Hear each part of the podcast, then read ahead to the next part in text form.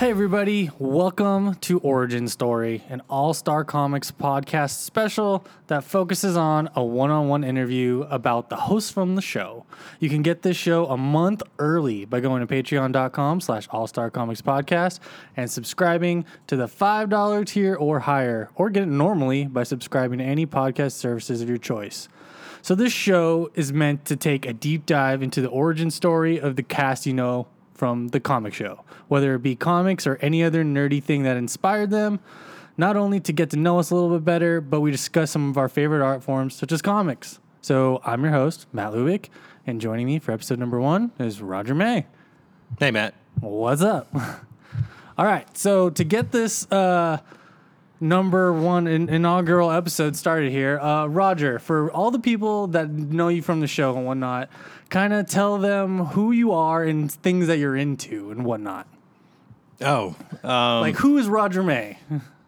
wow. okay. Um, I well, I guess I'm a lot of things, but primarily I'm uh, the comic shop owner uh, of Horizon Comics uh, right. with with my wife. Um, we we started this shop. Um, actually, we started selling comics online um, oh, about 13 years ago, and then it led uh, to a comic shop basically because we needed to get it out of our house. Right. Um, it had it had taken over our house, so So that, that most people most people know me as as just the the owner of of Horizon Comics. Well, my next question was going to be tell me the story of the shop and how that got going. But I don't know if you want to don't drive right into that or do you Okay. want to like tell a little bit more Well- about who you are? Yeah, a lot of a lot of people uh, probably know you know some aspects of that, but they don't know really what led to that point. So maybe maybe I'll give a, a brief Yeah. history. You told me, me the story. You've told other people the story. I don't know how deep you want to go with the story on Yeah. there. Um, well, I, I don't. we- We probably don't need to spend too much time on it, but um, most most everybody that's been listening to the show for a while will will know that um, I started reading comics as a kid. Uh, loved comics, loved art. Um, and I, when I got married and and started a family, I had gotten out of comics, and I was out of comics for a good 15 years. Um, in that time, I was I was a restaurant manager. I was an air traffic controller. I was uh, an economist. And so you have a degree in economics, don't I have a degree in Yeah. economics. Yeah. Um, and it was it was actually that degree that that brought me out west uh, from North Carolina. Um, I got a job as an economist with the Bureau of Labor Statistics in the Department of Labor, and that brought me out to Los Angeles. Sounds like a fancy job. In, um, not really. No? No. It was. I mean, it, it was a cool job. I Yeah. mean, they paid me to travel around um, all of the western states, including Alaska and Hawaii, That's to nifty. collect information for the producer price index and the international price index. Is that federal? Yes. Oh, okay. Yeah. Yeah. Um, so I mean, that was kind of cool. I got I got to see a lot of uh, the West out here. Um, I, I loved Alaska. I loved Hawaii. Um, all the states out here. It was pretty cool. Um, but also, you know, uh, towards the end there, it gave me a chance to go to a lot of shops, little comic shops, because um, I had when I was employed there is uh, around the time that I started getting back into comics, um, and I started visiting comic shops, and I always it. Most of the shops that I visited, you know, while you know there was you know some that were pretty cool, most of them I was like, wow, you guys really aren't doing a very good job. Missing you some opportunities and whatnot. Yeah. Yeah. Uh, and I, you know, I, I had been thinking about, you know, if if I owned a comic shop, this is this is what I would want. Right. And lo and behold, you know, How long later? How long later? Five years. That's not bad. Yeah, not I mean, because bad. we did we did it for online only for um, for probably about five years before we opened up the shop, and moved it out of our house. Um, All right. So that was, you know, that's that's kind of what brought me here, and and the retail shop because when we moved it out of our house, we were still online only, but the Yeah. the the space that we came into had a, a very small area, about 200 square feet, where we could kind of experiment with with a a retail shop, and and that retail grew extremely fast too, uh, to the point where within within two years we had started discussing you know cutting back or discontinuing the online altogether. Right. because the the percentage margins uh, profit margins on online are really low. Um, and you know and the, the overhead here is not that bad. So uh, it actually made more sense to start focusing more on retail and less on on online Especially if you noticed there was a demand for Yeah. it, right? It just like, makes sense. And there was, yeah, when we when we first started here, it's changed a little bit. I mean, the last last year year and a half have been slow. Um, there's, uh, I, well, anybody that's listened to the show has heard my rants Yeah. on that. Um, it's it's kind of a changing market, and we're actually working now to address that too. And that's um, that's step. kind of like the Horizon Comics After Dark Yeah. initiative that maybe Which, we'll talk about later. By the time non patrons hear this, it might yeah, that actually might be a going- thing by then. yeah. So I mean, my my goal is is to have um, this modification to the shop uh, and and to our business in place by Labor Day. We'll we'll see if if that happens or not. There's Two a lot months. that goes into that. So, um, but we're ex- we're excited about it. Right on. Okay. So then, uh, as you said before, that's that's kind of you. I know you. Also, I don't know if you want to go to on other things you like. I know you like racing and football, and we talk about all sorts of stuff. Yeah, oh, yeah. Well, the ancillary information, I guess, is you know I'm Yeah. married. I've been married for for uh, going on 31 years. I have four kids, Yeah. all all of whom are grown. Um, they're awesome. Yeah. Uh, my my kids are they're the most awesome people you would want to meet in life. Uh, and my personal interests um, right now is Marvel Strike Force. Oh, okay. I All play about I that, play yeah. that way too much. Every but, time uh, I think I, have talk fun. to Blake, he's always like, "Oh, Roger's trying to get me into the clan or something, or the Yeah, the I- raid team yeah. or something." Yeah, and he is, and now and I've got him addicted too. So anybody out there listening, if you if you want to level up on Marvel Strike Force and join our squad, it's the Horizon Comics. Team, team, clan is so- whatever it is. All right. cool. All right. Well, then, um, do you want to go deeper into the story of how you made the shop then, or is that you want to leave that as it is? That's, I mean, that's pretty much it in a nutshell. I mean, and, and it's been experimenting. Selling comics online is very different than retail. There's a lot Yeah. of there's a lot of trial and error. Because it was just originally an eBay store, right? Right. It it was an eBay store. I was I was basically buying comics online because at that point I didn't know about comic shops and stuff. Um, I would buy comics online. I would read them, and then I didn't want a collection. Um, so I would turn around and I would sell them. I would I would repackage them, um, sell them, and usually I would sell them for you know twice what I paid for them. And so, and it ended up because Teresa was running a uh, a side business online at the time, Okay. um, selling books and and whatnot, and so it made sense to add once, the comics in there, and it and then it ended up the comics were selling like crazy, and we were making you know a decent side income off of it. Selling So then we did we we decided to do comics alone. So it was really you know the story of the shop is really fascinating because it's been completely organic. It's not um, it's it's not a business that we just we started and Kind of you turned know, into it- that, yeah. Right. It grew. It it grew from just buying and reselling a few comics at a time into thousands of comics a month. That's super interesting. Like, because I know you've told the story to many people. I've walked in here several times. You've telling the story. You told me the story just hanging out. But it, that that's a good one. If anyone else has any other questions about that, I would I would dare you to, to shoot I- Roger an email. Yeah, and I, I definitely think it's an Hmm. argument for there being uh, an element of fate Yeah. in someone's life. You know. it just worked out. Yeah. Seems like just like uh, the road took you Yeah. It was it was meant to be. Right on. Okay. So then we kind of covered some of the basics there. So then, Roger, uh, for reading wise, what have you been reading lately? Anything interesting? Like, but non maybe show related? mostly and I, I'll, I'll go like the last couple of months i keep you know I, obviously with the show i mean we read Yeah, we read books lot. every week but there there are comic series that i would read regardless of whether we owned a comic shop Right. um, the two i know you guys are tired of hearing me talk about them but um, east of west and black monday murders i love jonathan hickman's style Yep. Those are your um, jam. He's a he's a fantastic writer. Um, Donny Cates, eh, I I love that guy. God Country He's- was awesome. Yeah. I love that book.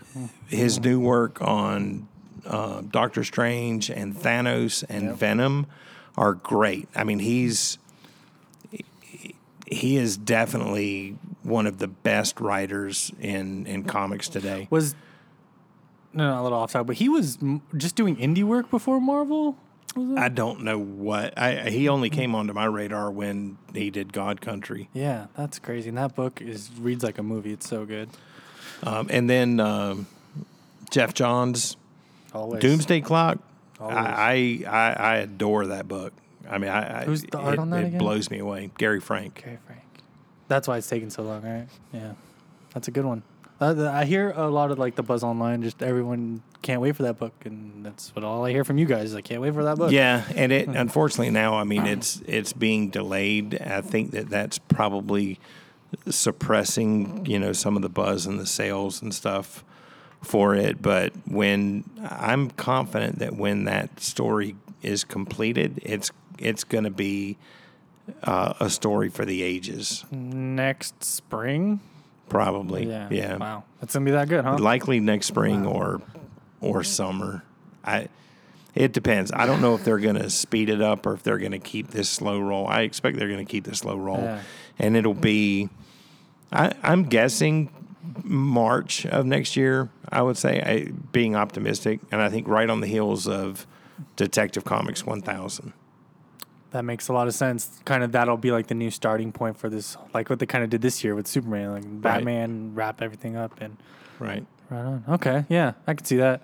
And I am, I am, I want everybody to know I am a Marvel kid. Yeah, when we started when, we, right now. when we started selling online, we only sold Marvel comics. The comics that I bought and read were I had no interest in DC. I had no interest in independent books. We only bought Yeah. and sold Marvel comics. and now And, it was we started to get Yeah. some regular customers and they were like, "Hey, you know, Can you get Batman Can you get here?" Batman? you know, please?" And I was like, "Oh, well, you know what? Yeah, we probably should." yeah, And then from there, we you know started getting some requests for independent stuff, and that's when when I started. I actually started reading the independent stuff. Um, there's a, Like there's a really there's a really cool story, um, and I may have. I'm, think I may have had the opportunity to talk about this on the podcast before. I don't know, but I'll, I'll go ahead and, and, and briefly let you know. One of the first independent comics I ever read, because we, we had just started carrying independent comics, um, was the final issue of Strangers in Paradise. Oh, And okay, yeah. um, so Teresa and I were working, you know, at home, and we're processing his shipment. You know, thousands of comics, and Teresa uh, came in to where I was working, and and she put this comic down in front of me, and it was Strangers in Paradise, number fifty or sixty or whatever last was the one, last yeah. issue. And she says, "You need to read this," and I was like, "Yeah, okay," and kind of slid it out of the way. And she was like, "You put it back in front of me." She's like, "No, you need to read this now." yeah, like stop I what was you're like- doing. um, okay. And I read the comic and I was like, what the heck is this? This is amazing. And it was, I'm pretty sure that was the first independent book I read. And it, it really uh, changed my view of comics. It can't- it can be more than superheroes. It wasn't just superheroes. Yeah. And that's when I, st- I started reading a lot of independents at that time. And I think that it usually works that way for a lot of comic guys that they, you know, they're usually in, Yep. in they start with the superhero comics and then by coming into the shop, you know, hearing people talk about other books, and Something that stuff and blows go, their mind, and you know, they get wait, into it. yeah. I I like crime stories too, you know, or I I like horror. I like you know whatever whatever genre you're into. There's a comic that will per- perfectly satisfy that that need. That that's almost exactly how it happens every time. Because with me, um, uh, uh, a mutual friend of ours uh, handed me Saga. Was like, because I'm a Marvel kid growing up myself, and he's like, read Saga, read the first trade, read the first trade in one sitting. Well, looks like I'm in the indie wow, comics. what is that? Yeah. And that that's been true for a lot of people with Saga. It's that first trade is just like everything you want, but not superheroes, you know. And it's just like that's how it gets you into Image. And it's interesting that those Hmm. two books come up in, in the, the same little conversation Yeah. here because back in the 90s, um, Strangers in Paradise was an anomaly in the comic shops. It, it drove women into comic shops unlike any other book had. Right. And this, I think the same is true of Saga. There's, there's a, a tremendous female readership of that Yeah, book. strong female So, characters. yeah. that's what does it. Yep. All right, so these next two questions that I had them separated, but now I'm realizing they kind of go together. So I'll shoot them both at you, and we can go from there. So uh, one, what is your earliest memory with comics, and then two, when did you get into comics? So those kind of probably go hand in hand. This is really sad, and, and I mentioned You this on the show told the too. story before, yeah. Yeah, my earliest memory of comics is just because I'm really old right now, and this one was burned in my memory. Was getting caught shoplifting a comic because I didn't have a freaking quarter Yeah. to buy it, and um, You wanna say then when that was, to- that was well, it was in Raleigh, North Carolina, in 1973. Yeah, I'll go with In a that. grocery 73 store. or 74 On a spinner rack. in a right um and well, i think i had three or four of them in my pants Probably, and I, I got yeah i got nailed uh the guy had Do you remember what it I had was to, had to, to- I had to tell my mom in there and she had to she she was like well we're gonna buy these and and i was like i don't want those they're tainted now Those are i got that's a bad bad memory but i you know hey i learned my lesson because man i didn't yeah Do you remember what uh, I started doing more series that was chores. that you were you tried to steal? No, no. It was probably. I mean, the the book. Well, I read a lot of Marvel books back Yeah. then, but um, my mainstays were Avengers, Fantastic Four, and Spider Man. So maybe something along those lines is what you were actually trying to grab. And it, it was shortly after that that you know, as in mid seventies, that they started coming out with Nova and Spider Woman and Ms. Marvel and So a couple years Godzilla, later, King of yeah. Monsters. Um, all Star Wars, you know, all Star Wars back in the day was that late seventies. But Marvel? Yeah. that, the original run. yeah, Oh wow, they were pretty on the ball back then. And that was yeah, and that was that was later in the seventies. Yeah, well, because that Star Wars merchandise, everyone was trying to get a piece of it. So Marvel, yeah, jumping on Yeah, that it was at Marvel yeah. for a long time. I think they ran like 120 issues. that's crazy. So all right, so early spinner rack, right? Yeah, yeah. That that's my earliest memory. All right. So then this one is probably, uh, if, and you're a listener of the show, you probably know this one, but kind of tell me your story of what got you into your favorite character, your comic book character. Oh well, my my my favorite comic book character uh, is Ms. Marvel, Right. Who is now Captain Marvel. Carol Danvers, Um, right? Yeah, and I I I liked her story. Um, I number one, I, I kind of gravitate towards the ladies. Of course. So, um, but I and I mean I was, you know, at, at when that book came out, I was probably eleven or twelve. So my hormones Has were perfect you know, timing and like tight, and, tight um, skin outfit, you know, the legs showing. right. It's basically wearing a bathing suit, uh, fighting crime. You know, And she's super strong, you know? right. Um, but she also had um, a similar element to uh, Wolverine in that she had no recollection of her past or how she came to be. From hence so- experiments, right? Yeah. Right. And that was, you know, um, I think most Wolverine fans for a long time, they, you know, they, they really love that aspect of them is that you don't know, you don't know about their past. And so you had this mystery that, that you're kind of following too, that really kind of pulled me into that series.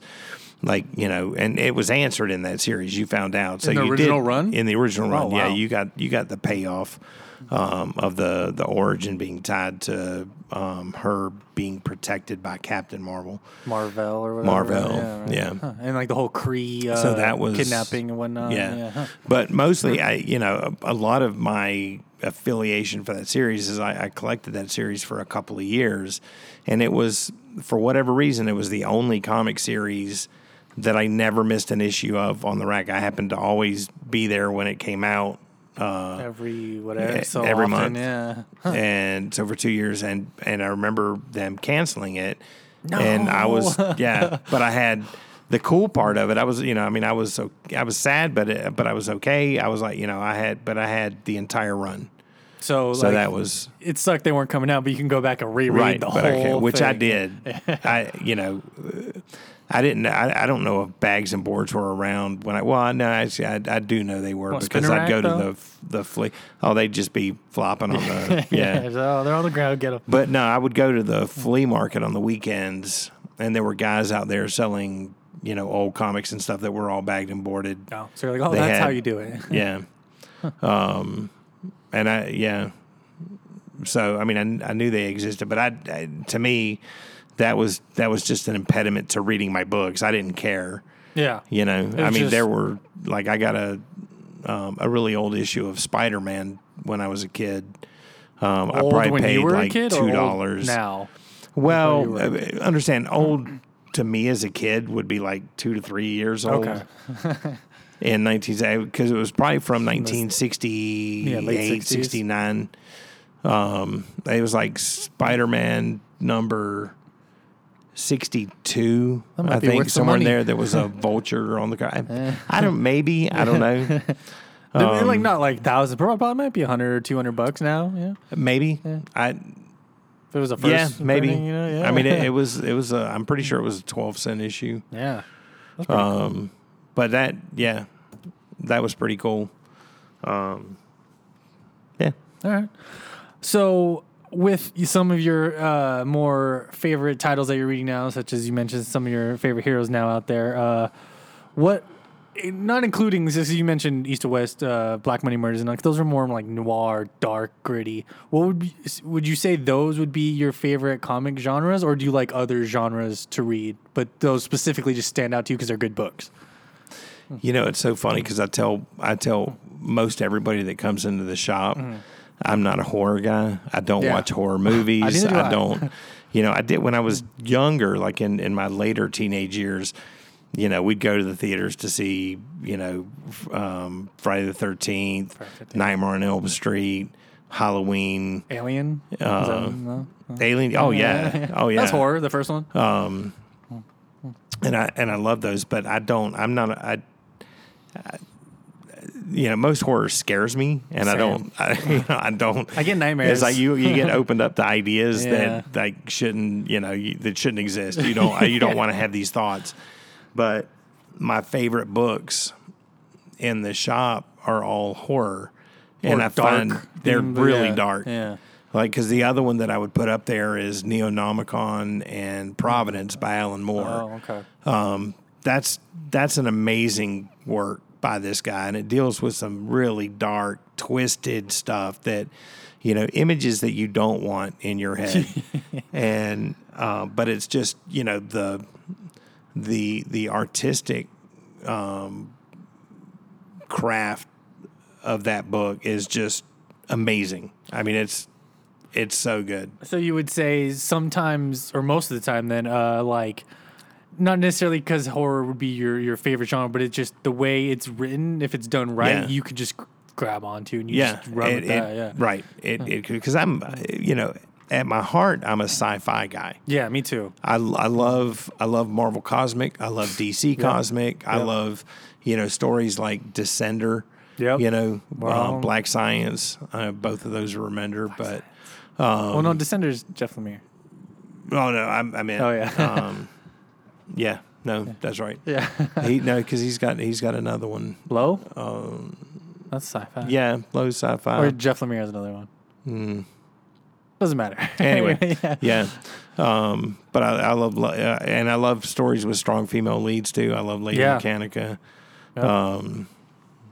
That's what even leads me to like, i I'm a big gamer and like a lot of my favorite games, female, per strong female protagonist. It, Yeah. it most time told better than a strong male protagonist. Yeah, So which are really good. yeah. All but right. I also like. I mean, I like. I like love stories. I like. You know, the beautiful Yeah. thing about comics is. Is yeah, because I mean, Saga is kind of a sci-fi. I, I, you know, I usually pitch that as um, a Star Wars Romeo and Juliet mashup. I mean, it's yeah. it's a love story at heart. sci-fi. Uh, Alex and sci-fi. Ada was was just a great love story. That's such a good book. It Yeah. Goes to like under so many people's radars. It, like people need to read that one. Yeah. Ending was kind of hit or miss, but Yeah, and, Such and- well, the interesting thing is that the ending the ending gives you something to talk about. You know, it some people liked it. some people liked like, it, I didn't some mind people it, didn't. yeah. There's you know, it's like,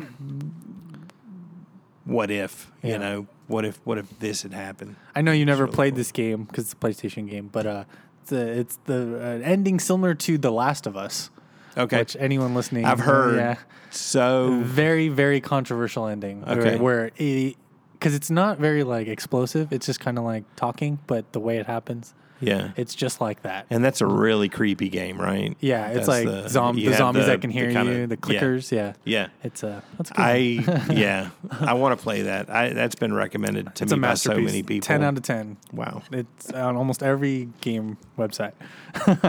All right, so um, we went over genres and characters. So themes or values that from those characters or genres. Um, since you said that those darker stories is kind of what you gravitate towards, what do you see yourself um, attaching yourself to? In the like themes or values from those darker or horror type books or characters in those books. Wow, I that's a good question. That's what you probably like about most of them. There's something in that book that you can s- relate to to grab onto, right? Yeah. Um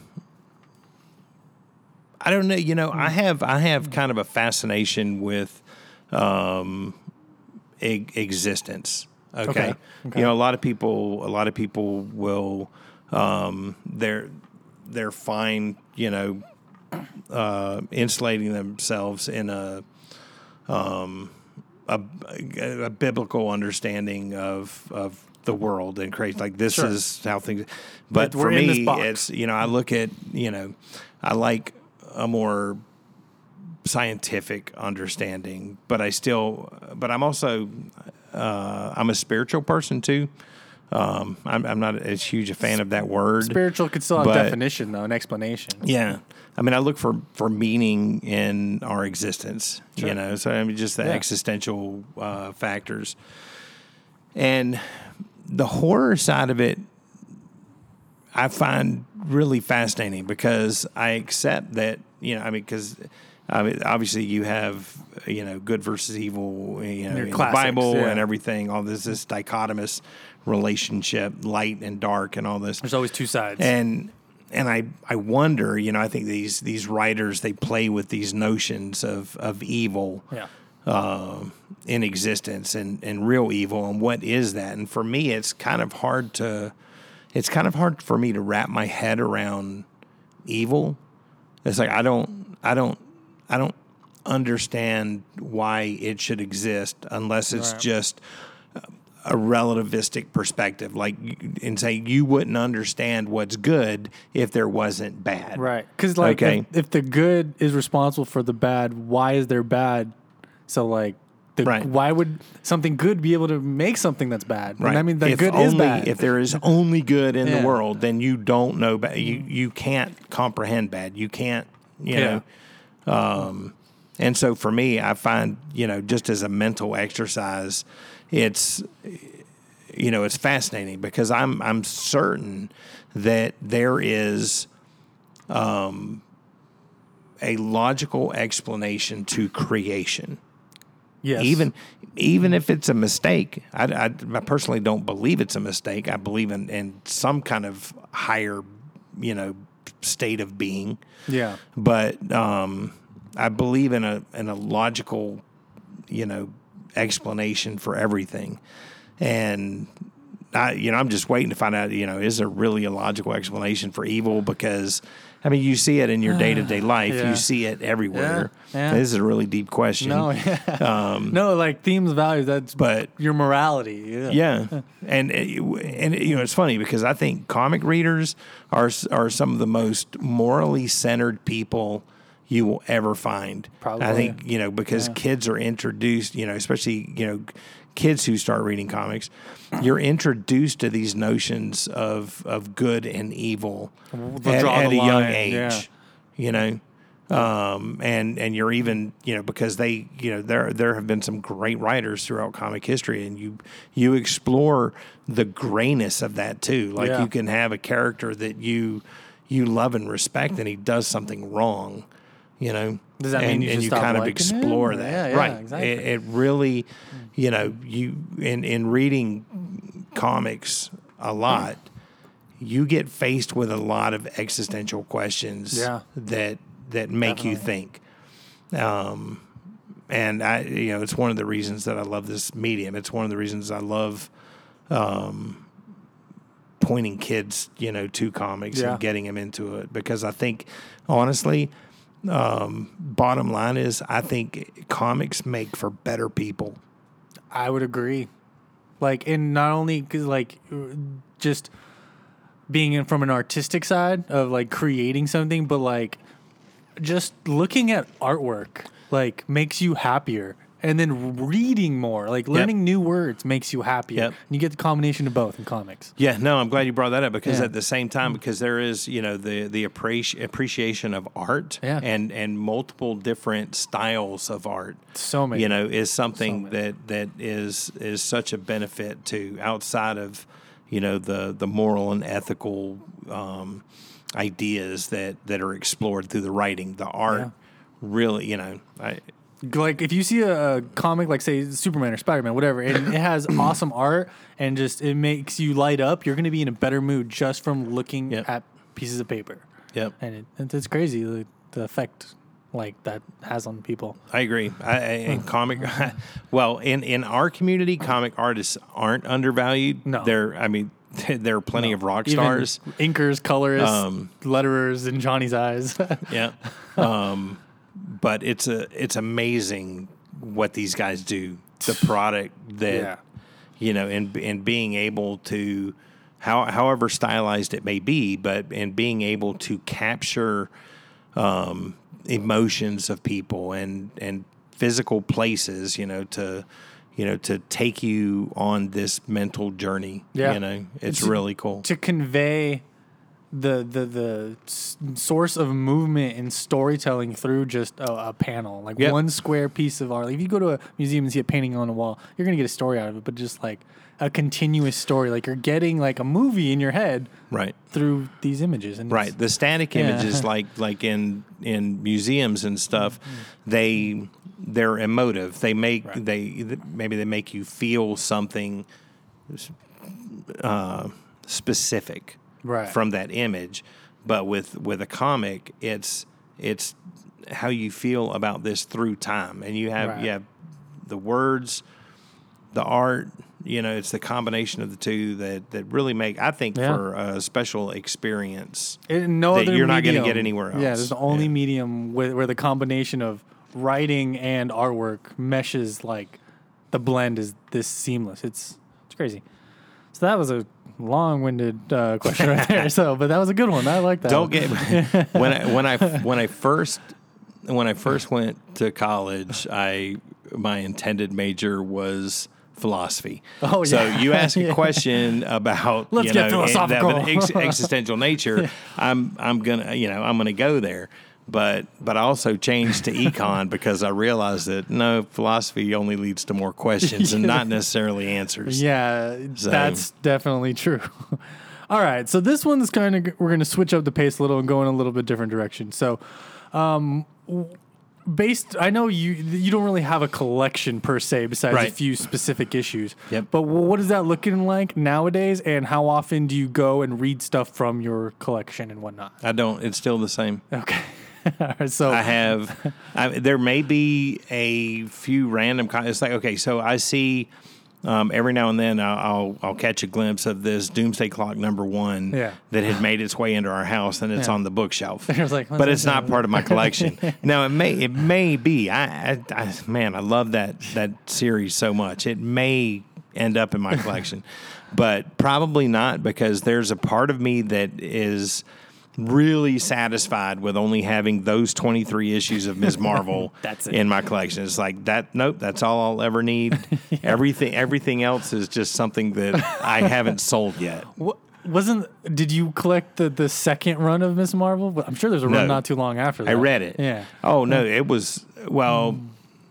Okay, there there was another Ms. Marvel series that came out like in the late '80s or early '90s. They had done this thing where they because she was still showing up in Marvel Comics uh, for a while, but they did this thing where um, Rogue basically held on to Ms. Marvel for too long back when Rogue was still a villain, right? And she's and she killed her. She killed Ms. Marvel, took all her powers. that. Yeah. And Ms. Marvel came back from the dead. She became Zombie Marvel. binary. she became like this galactic, literally, my hair is on fire character. well, because she absorbs the solar energy, right? Yeah.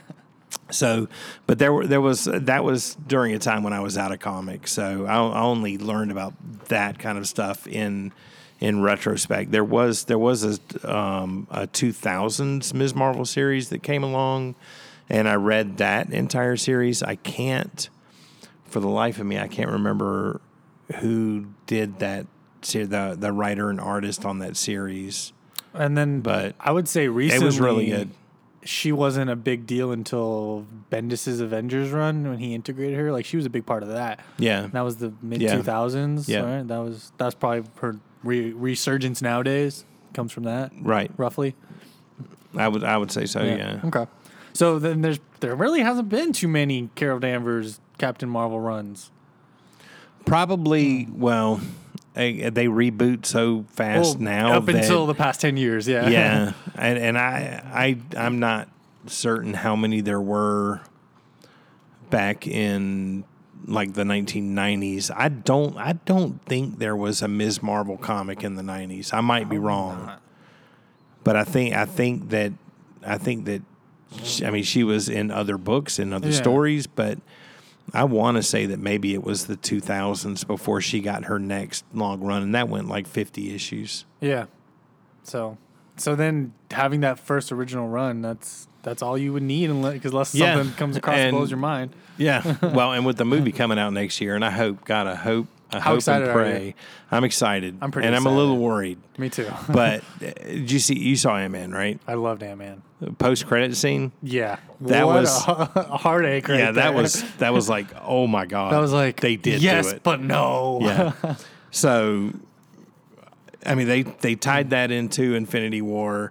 I know, now you know you know that the Captain Marvel movie next year is going to be pivotal. I think it's the linchpin in transitioning from you know this ten year phase to the next ten year phase. Well, the There's a end credit scene because the movie takes place in the '90s. yeah. So the end credits, whatever happens at the end of this Well, movie, we don't know how much of the movie takes place in the nineties. I assume sixty, at least sixty percent, Yeah, a little bit more than half. Yeah, but we don't know. And, and Marvel is so good at keeping the lid on things. No trailer yet. And misdirection. Think we're gonna get a trailer this week at Comic Con? No, they're not gonna be there, huh? Um, if you don't get one at uh, Comic Con, you'll probably get one at D twenty three, unless they unless they want to wait. comes out in March. I know. I'm thinking they might do like an October, November big Phase Four event and announce Yeah. their next run, and then show you the trailer for. You know, uh, there was a leak of the presumed title for Avengers. for um, yeah, uh, was it? Um, end, uh, Endgame? end times. some, I think that's Or- terrible. Endgame. no, End- Endgame. Endgame. I Endgame. think that's terrible Avengers title. Endgame. It should be Infinity. New word. Yeah, I don't know. Uh, See, I had thought that maybe they would go with Avengers: The End because Marvel did this whole run of the end series stories for Fantastic Four, for Hulk, for Wolverine, and it was like this is the story where if you were going to tell a story where they were going to die or go away for good, tell that story. Well, half the heroes are going to be going away for good. Yeah. with contracts being up and whatnot. So we'll see. We'll see. All right. Um, so back into your collection there. Uh, Okay. Then I got a, a question for you that's very specific. What would you say? It doesn't have to be from your collection, actually. But what would you say would be your favorite comic issue and or moment, which probably would come from your Miss Marvel run, then, right? No, No.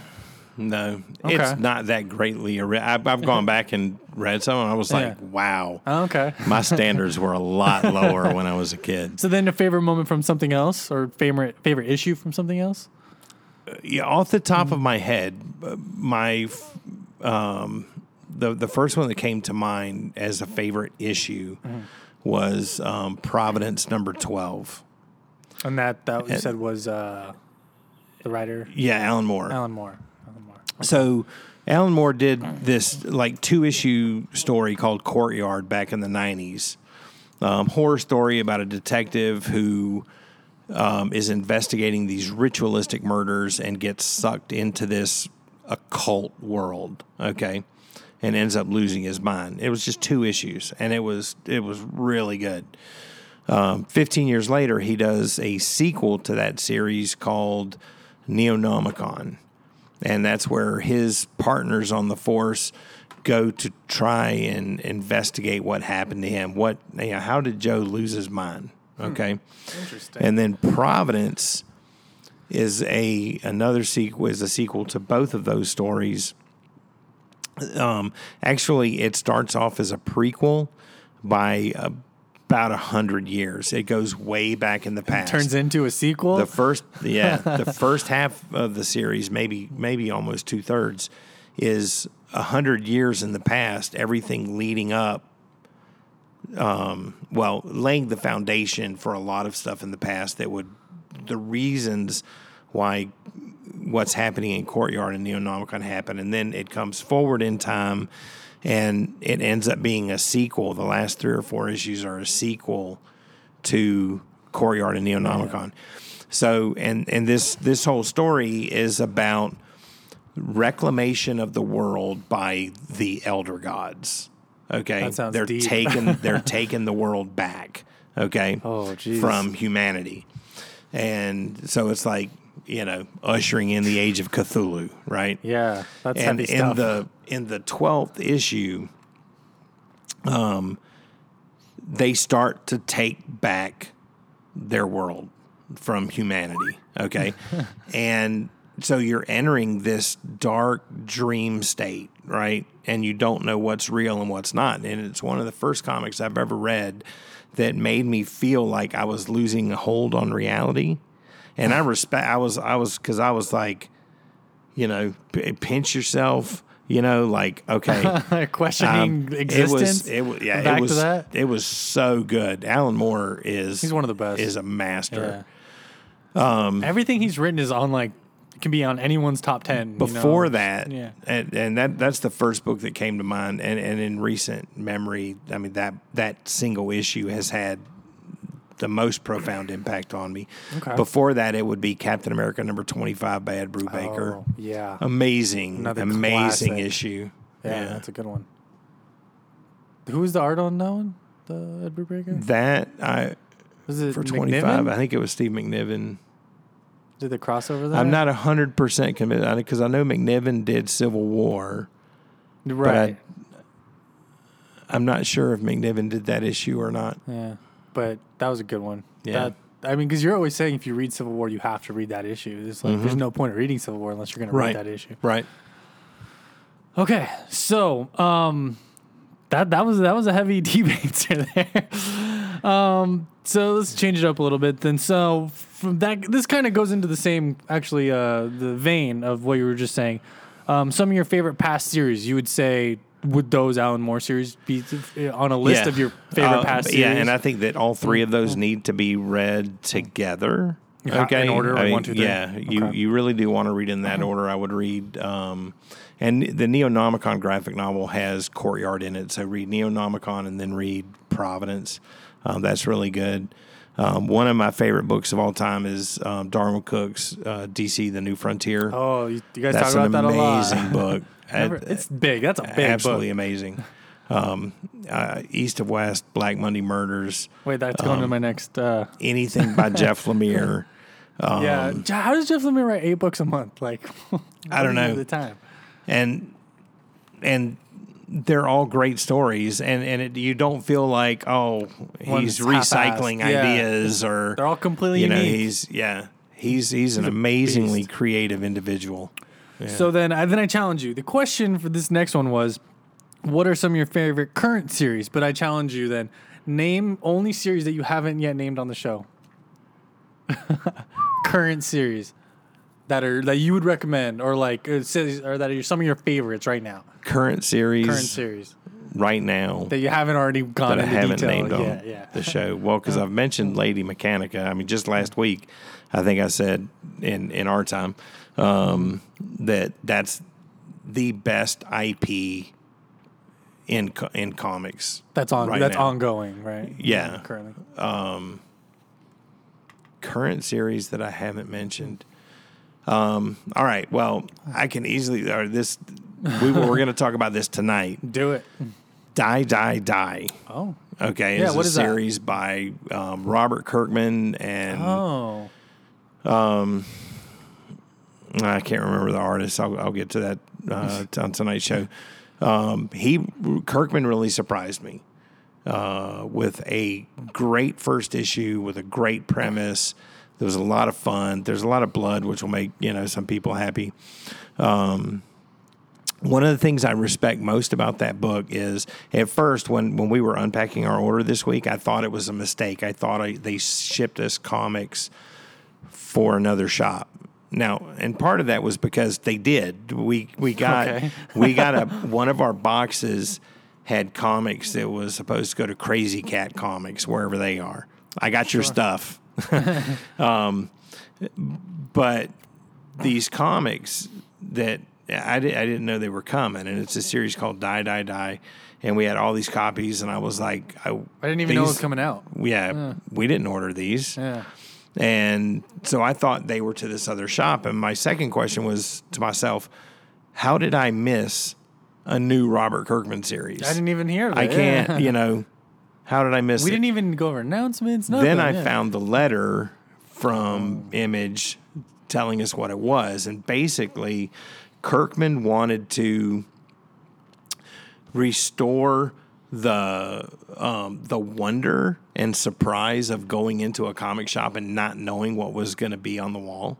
You know, like in the 80s and 90s and even into the 2000s, you know, before the internet was as big as it was and information was instant. You know, you would go into the comic shop and you wouldn't know what books were coming out that week.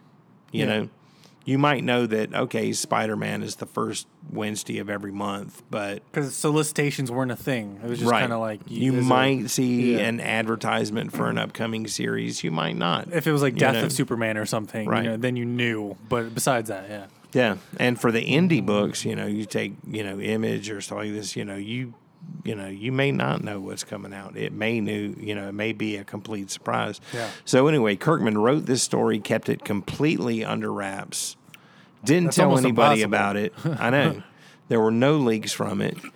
Um, and they what they did was they sent comic shops from my best guess Yeah. they sent comic shops orders matched to their quantities of Walking Dead that they ordered, makes sense. That makes sense. and said, "Here, sell these."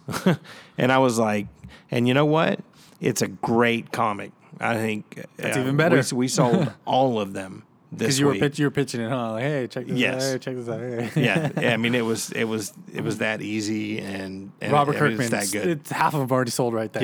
yeah, I had to go back and order more. Yeah. Wow. which I'm sure is what They you know expected. they that, yeah, expected. So, um, because yeah, it was like oh, an image number one from Robert Kirkman. I need twice as many. Thank you. Yeah. So, yeah, but it, that's a great book. Um, that's right now. That's that's all I got. Okay. So that was your favorite. So this is a non-favorite question. So to cap off the recommendations here, um, not your favorites. Recommend the the listener to the show three books, one from each of the big two, and one indie book that doesn't have to be your favorite. Just recommend one of each. for a new reader to jump into. Okay. Uh, on for Marvel, Yeah. Venom by Donny Cates. Oh, because I can't I can't not recommend a great book. Yeah. And that's a great book. He's a great writer. Um it's you know, I, it's important for me that if somebody's coming in to read comics, um, I want them to read a great comic. Yeah, start off because with a I want them to come back. Yeah. I don't want to. I don't want to just throw a dart at the board and say, "Who do you like? You like Iron Man? Okay, read this." Because some Iron You Man's know? not good. Right. Yeah. You like Wolverine? Well, here's Hunt for Wolverine. We don't know where he is, but we're hunting for him. He's been gone for four but, years. It's but I can, I can, you know, um, I, I like a lot of different genre, genres. I like a lot of different styles. I like, Yeah. you know, um, and I think I'm pretty good at knowing a good comic. Just a good story, When- period. whether yeah, it be whatever. when okay. I read it. DC?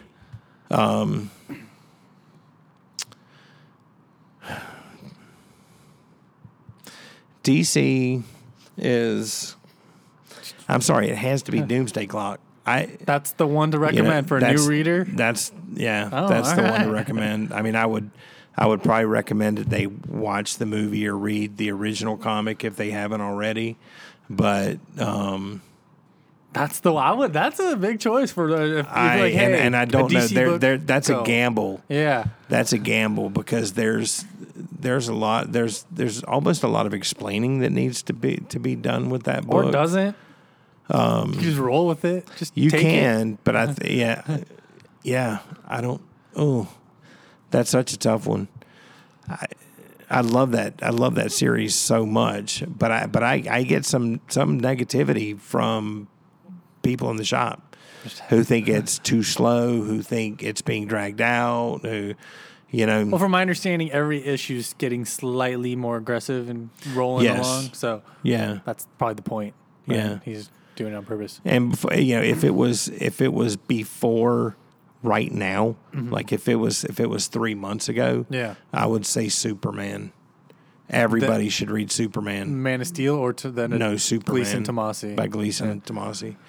Um, that's such a great book. Yeah. It's a eh, you know I, I love how Superman is portrayed yeah. um, as a father, uh, a husband, a hero.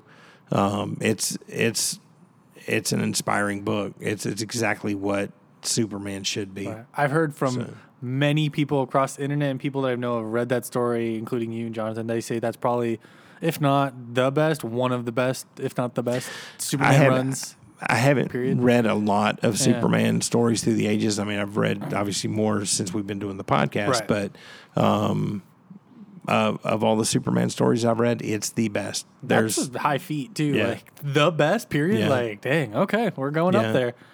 And then uh something indie, any publisher indie. for indie. You know what? I'm gonna I- I'm I'm gonna throw a bit of a curveball, and I'll say Lady Mechanica. Um, I know I know I That's rave about that book. though, right? It is self-published, okay. which is indie. Yeah, yeah. Uh, of course, that's not a publisher. but because only because e- east of west, you know, the thing with Jonathan Hickman, you know, Jonathan Hickman doesn't work for some people because he writes with no exposition. Yeah, Um, it's all dialogue. react. You're Yeah. dropped into a world w- where you're witnessing what's happening. You're literally a fly on the wall, interpreting what's going on. Um, and some people need a little more than that. Yeah, they yeah, need handheld a little bit. yeah.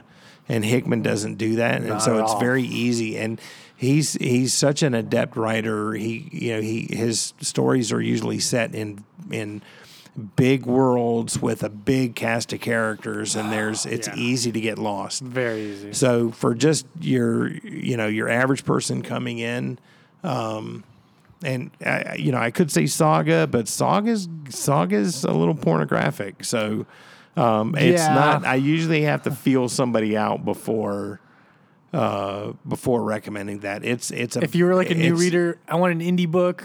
Yeah. Sa- I would not necessarily say Saga number it- one. Yeah, that's yeah. That one requires a little more setup, but it's very easy for me to take a copy of Lady Mechanica and put it in somebody's hand and say, "Read this." Is that a I- teen book or like an ebook? What is? I would. Um, I it's it's teen, Teen? but it's. like a ten year old, I eleven mean, year it's old. born. Yeah, I, definitely. Okay. I mean, with with you know TV and video Sure. games and stuff today, I, Yeah. I I think it's it's easily safe for for ten or eleven year olds Nice. and up. Okay, so what was it? Uh, a Doomsday Clock, Lady Mechanica, and you said Venom. So those Yeah. your, for new readers coming in. Those Yeah. would be your three picks. All right. So then this is going to kind of go into like the making of some of the comics and stuff here now. Um, so writers, artists, inkers, colorists, letterers, whatnot. Uh, who are some of your top picks for any creative team people? Let me first say I'm horrible with this Okay. because I don't like I can't I I don't follow pers- artists and you do and writers enough. and it takes me a while to get comfortable with like A name. when I read yeah it's like when I read a comic I just open it and I start reading I really don't care who wrote it or you know now I mean that's after you you know after having read a number of um, Jonathan Hickman stories, I'll uh, you know he gets a pass. I'll I'll read anything he puts out. Yeah. There's there's several writers that um, that holds true for. Another one would be Jeff Lemire.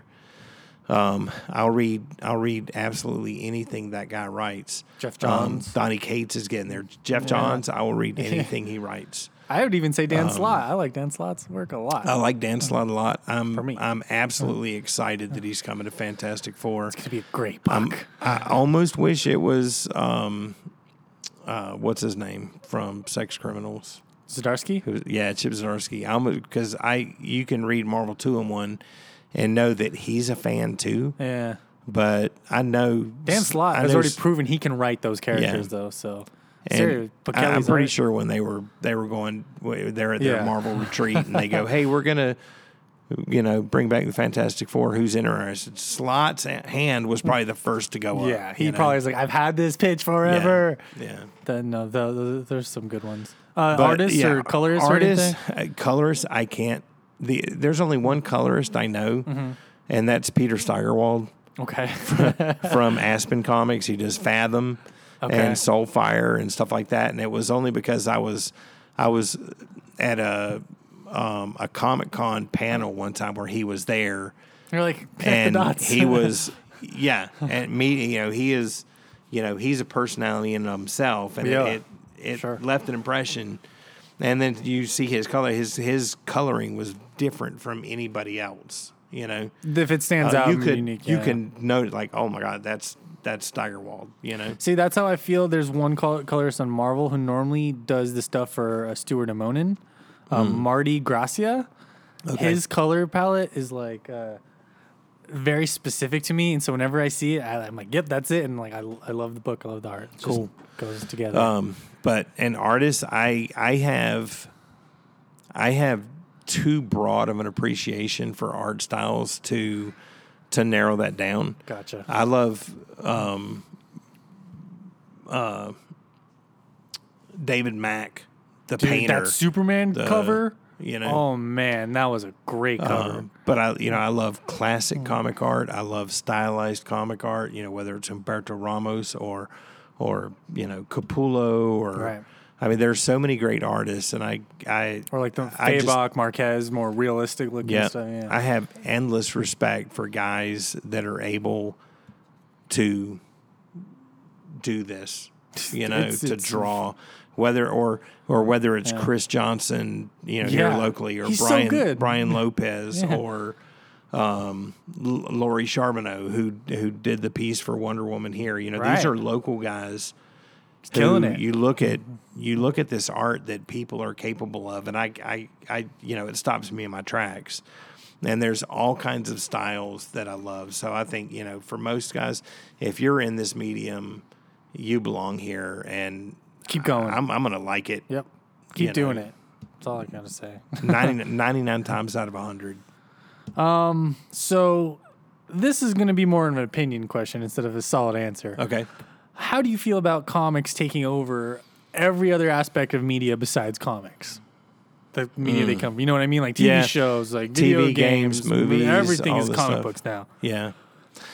Um, I I think it's a sign of the times. I th- I think that you know it, this is really fascinating. I'm gonna try not to make this too long of an answer. Yeah. But I think that the comics were way ahead of their time. Okay. Okay. There are a lot of, I mean, comics um, have been telling stories for decades. Almost 100 and years. not just, I mean, you know, it- and the, the superhero genre was ignored for a long time. I mean, sure, you had you had your George George Reeves Superman, you had um, uh, Spider Man on Electric Company, you had the the uh, the Superman movie, Christopher Reeves, Batman. You know, you've had some dabbling, but it's really blown up now. 10, 15 years. And I think that's nowhere clearer than with independent comics. All of these guys licensing their properties. Now, number one, you have a lot more studios producing content, and there's there's a rush to secure um, IP or Mark intellectual Millar. property. Yeah, he sold his soul. so there's you know that's that's a big reason for it but it's it's kind of like it's kind of like these guys realize that oh hey you know what we've got a- well of content here Yeah. that's that hasn't been tapped let's tap it uh, and so they've been they've been licensing all kinds of properties and it's like so everybody's you know rushing to Piece of the comics pie, yeah. on the outside, but nobody's saying, "Hey, this is you know, go to your local comic shop, go to." You Yeah. know, the biggest problem with the industry, the biggest problem today that we face is comics aren't everywhere. It's been a problem for three decades, you know? Yeah. And I think that that's why I'm unafraid of Walmart selling, you know, DC comics. I'm I'm unafraid of GameStop having a spinner rack That's a in, joke. in their, you know, shop. I think the the the more that we can keep comics just in front of people or say, "Hey, yeah, we're still here." Yeah. the more people will will find them. As long Yeah. as as long as I mean, I- think over the next decade or two, we're going to be fighting um, uh, a persistent battle with the digital side.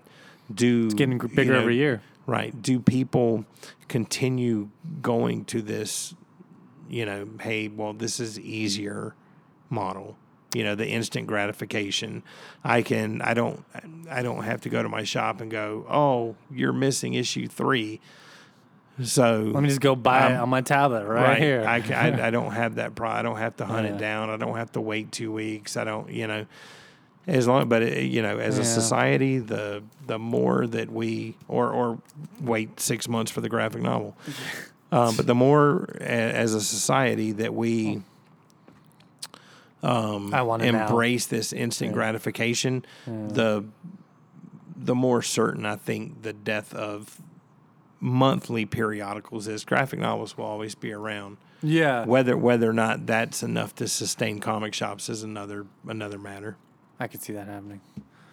So then, since comics are taking over the world in every other form but themselves, uh, what would be your favorite adaptation of a book to a different form of media? The Fantastic Four movie that Marvel Studios is going to do once they have that property back. The Fox Disney deal did go through, but it, they're being sued. So Yeah, uh, we'll, yeah, we'll see. see. It, it might delay things a little bit. Um, I'm I'm super stoked about that. But to date, um, to date, well, and also Invincible on Amazon. I can't wait for Animated. that. Cannot wait for that. That's that's that's a home run. Uh, perfect pairing. Yeah. uh, that's going to be fantastic. But to date, um, As of today, it, it has to be It could be like what a novel, a Yeah. TV show, movie, whatever, video game. Yeah, it's going to be a movie. Um, and you know what? I'm gonna I'm gonna go ahead and say Avengers: Infinity War. But prior prior to this, it was Captain America: Winter Soldier. It's another good pick. Um, I, I loved right. that movie. Loved it. Uh, but Infinity War surprised the heck out of me. I mean, I my jaw dropped when Yeah. when stuff got real. Um, and I, yeah, I, I love that. I Yeah. can't, I can't wait for the follow up. It's crazy because I heard a conversation on a podcast earlier this week about adapt, ad, adapting things like that, and it, it, people get so frustrated and mad about things when like say like oh take a comic book and they don't come out like say for instance some of the DC movies are not necessarily that great. Some like Wonder Woman has been, but the I think the reason why there there's some besides Marvel cracking the code on how to do it, adapting a comic to something else.